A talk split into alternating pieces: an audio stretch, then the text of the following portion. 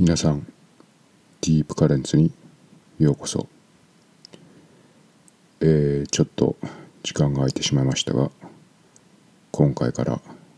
えー、シーズン4ですね、えー、予告したように、えー、ヒーローの哲学ということをやっていこうと思います。でまあ今回でシーズン4になるんですけど振り返ってみるとまあ123は結構共通したテーマがあるかなという気がするんですけどまあ今回からは、えー、ちょっと全く違うなという感じがしますまあそれでちょっとどうやるかえー、考えてたという感じですね。でヒーローっていうことで言うとまあジョセフ・キャンベルっていう、えー、神話学者の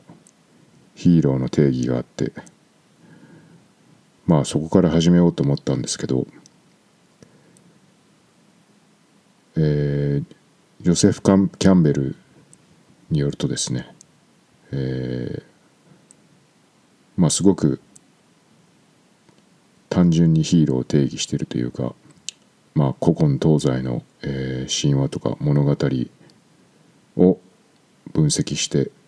そういう原型みたいのを取り出してるんですけどまああるキャラクターが、えー、どこかに旅して、えー、そこで勝利して戻ってくるっていうまあすごく単純な、えー、原型に整理してるんですよね。でまあここからスタートしようかなと思ったんですけどなんか自分の話したいことと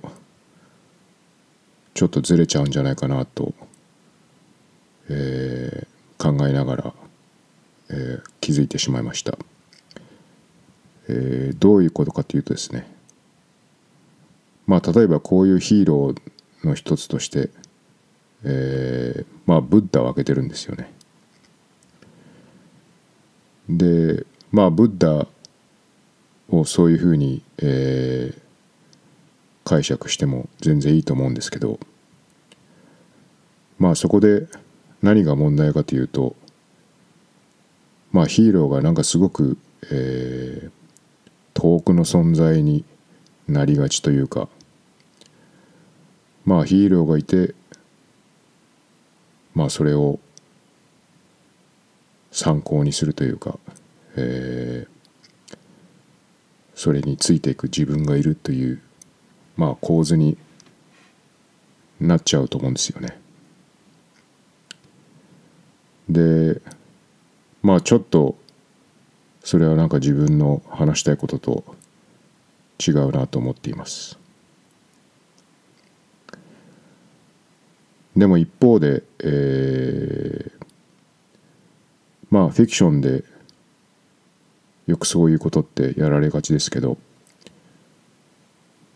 まあヒーローとされてるような存在を、えー、取り上げてですねまあそれをリアリスティックに見てまあヒーローも、えー、我々と一緒だよっていうふうなまあある意味まあそういう路悪主義というかなまあリアリスティックにすることが必ずしも路悪主義じゃないと思いますけどまあそういう方向があると思うんですよね。えー、まあそんなにヒーローと言われるような存在も自分たちを自分たちと変わらないよみたいな。でもまあそれもそういうことをやりたいわけじゃない。でもまあそそうじゃなくてまあなんかそのまあ日常からですね。そういうまあヒーローというよりはなんか英雄的な行為とされてるようなもの。まあそこへの通路みたいなものを、えー、話していけたらいいなという気がしてます。まあこれだけだと、えー、ちょっと抽象的で分かりにくいかもしれませんけど。まあちょっと例を挙げるとまあヒーローが、えー、持っている資質というか徳としてまあよくあるのがまあ勇気ということだと思うんですよね。でまあさっき話したそのキャンベルが定義したようなヒーローのまあ旅して勝利して戻ってくるっていうのにもまあその旅するっていうのも勇気が必要だしまあきっとその勝利するっていうその時にもまあ勇気が必要になってくるんだと思います。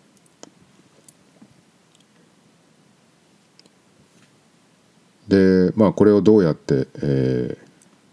ー、なんていうか日常につなげていくかっていうことなんですけどえー、あのゲド戦記っていうあの有名なファンタジーがありますけどまあこれはあのちょっと前に亡くなりましたけどあのルグインっていう、えー、アメリカの女性の作家が書いた、えー、ファンタジーですね、えー、日本でも結構ファンは多いと思いますけどえー、アニメ化もされてますね。まああんまり日本では言われてないかもしれないですけどあのアニメ版はすごくルグインは、えー、嫌いだったみたいですねでまあルグインが、えー、話してたインタビューでまあそのすごく印象に残ってるのがあって、えー、まあちょっとマクドナルドを例にして話したんですよね。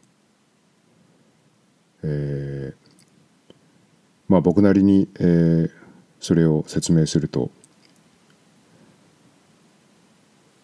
まあまた旅とちょっと絡めて言いますけどまあ旅に行くと、えー、まあそこの土地に不慣れだったりしてまたさらにそこの土地の言葉を知らなかったら一人で、えー、ご飯を食べたりするのって結構そのハードルが高いですよね。まあそういう時にまあファーストフードってハードルが低いっていうか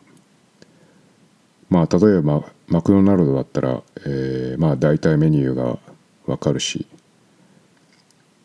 まあそれこそねあの言葉使わなくても指さすだけでオーダーできると思いますでもまあルグインがその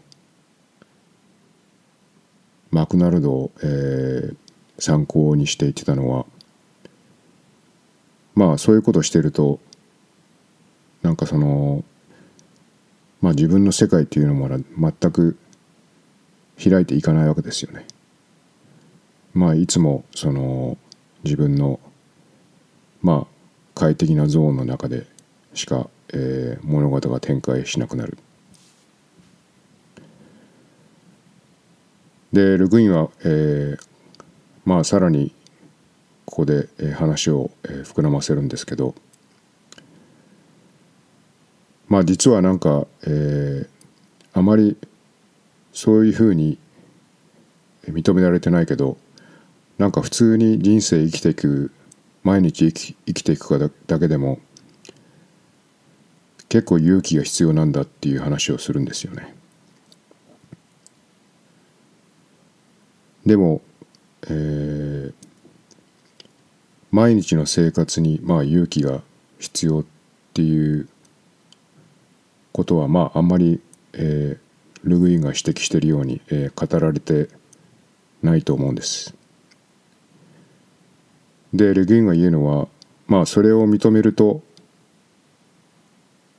結構楽になるっていうことを言うんですよね生きていくのが、えー、楽になるだからそれはある意味その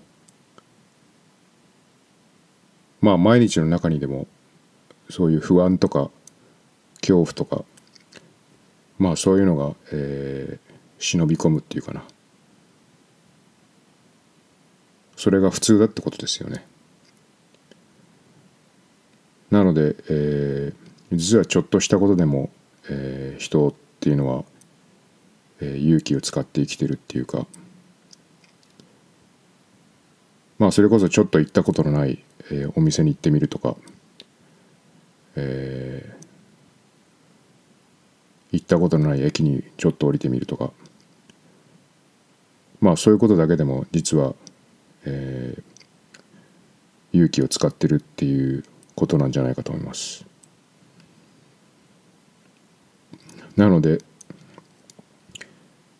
まあヒーローの話で勇気っていうとまあそのヒーローが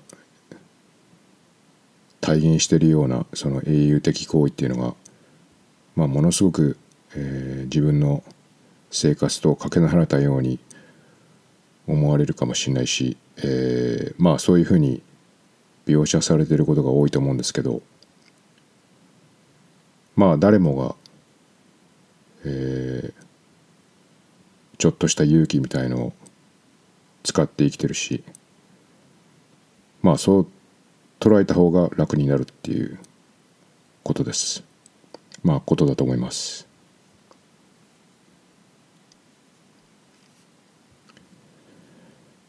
でまあこのログインの話を、えー、考えると、えー、僕はもう一つ思い出すのは、えー、まあマンデラの、えー、有名な言葉ですね。でまあマンデラっていうのは、えー、南アフリカのですね、えー、アパルトヘイトっていう、まあ、人種差別の体制に、まあ、戦ったリーダーですね。まあマンデラについては、えー、ちょっと調べれば、えー、すぐわかると思います。まあ、えー、まあ誰にとってもえー、ヒーローとされるような人物ですねマンデラっていうのは。でまあマンデラが言ってる、えー、有名な言葉に、えー、まあ勇気っていうのは恐怖がないってことじゃなくて、えー、まあその恐怖を克服することだで勇敢な人っていうのは、えー、恐怖を感じない人じゃなくてまあその恐怖を克服する人なんだっていうまあそういう言葉があります。できっとまあマンデラもそういうふうに自分の恐怖を克服できた人だと思うんですけど、えー、まあもともとのこの言葉が書かれている、えー、伝記ですねまあどういう文脈で出てくるかっていうとまあマンデラがその、えー、アパルトヘイトに対する闘争でまあ一緒に戦った同士のことを指して言ってるんですよね。えー、自分のことを言ってるんじゃないまあ、自分のことだけを言ってるんじゃなくて、まあ、一緒に戦った同士のことを観察してなんかまあ導き出された、えー、洞察として語ってるんですよね。なのでまあ今の、えー、今日の話の流れで言うとまあ誰もがまあ恐怖を感じてるってことですよね。まあそれぞれの状況の中で。でまあその克服できるかどうかっていうのはまあそれぞれの決断になるわけですけど。でまあ克服できた人がまあ勇敢な人って言われるだけで。まあ最初のその恐怖を感じてるってことはまあみんな一緒ってことですよね。なのでそのまあその克服できたかどうかっていう差はあるわけですけどそれをなんかすごく遠くのことのように、えー、捉えてしまうっていうのは、えー、マンデラの意図じゃなかったと思います。でまあ自分のことで言うと、えー、まああまり細かくは話したくないんですけどまあ留学してた時にですね、えー、ちょっと所属してたと所属していた、えー、大学とまあ戦わなきゃいけない状況になって、えー、まあすごく人に相談したり悩んだり、えー、した決断まあした後の、え、決断としてまあ戦うことにしたんですよね。でもなんかそれ決めるまではやっぱりまあすごく不安というか、えー、まあ戦わなかった方が、え